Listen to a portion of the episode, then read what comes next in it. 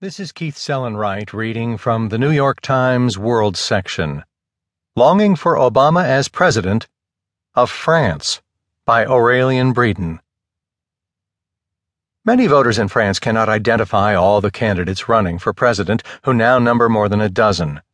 But they recognize the smiling politician on campaign posters with the slogan, Oui on peut. That's French for Yes, we can. While the politician, Barack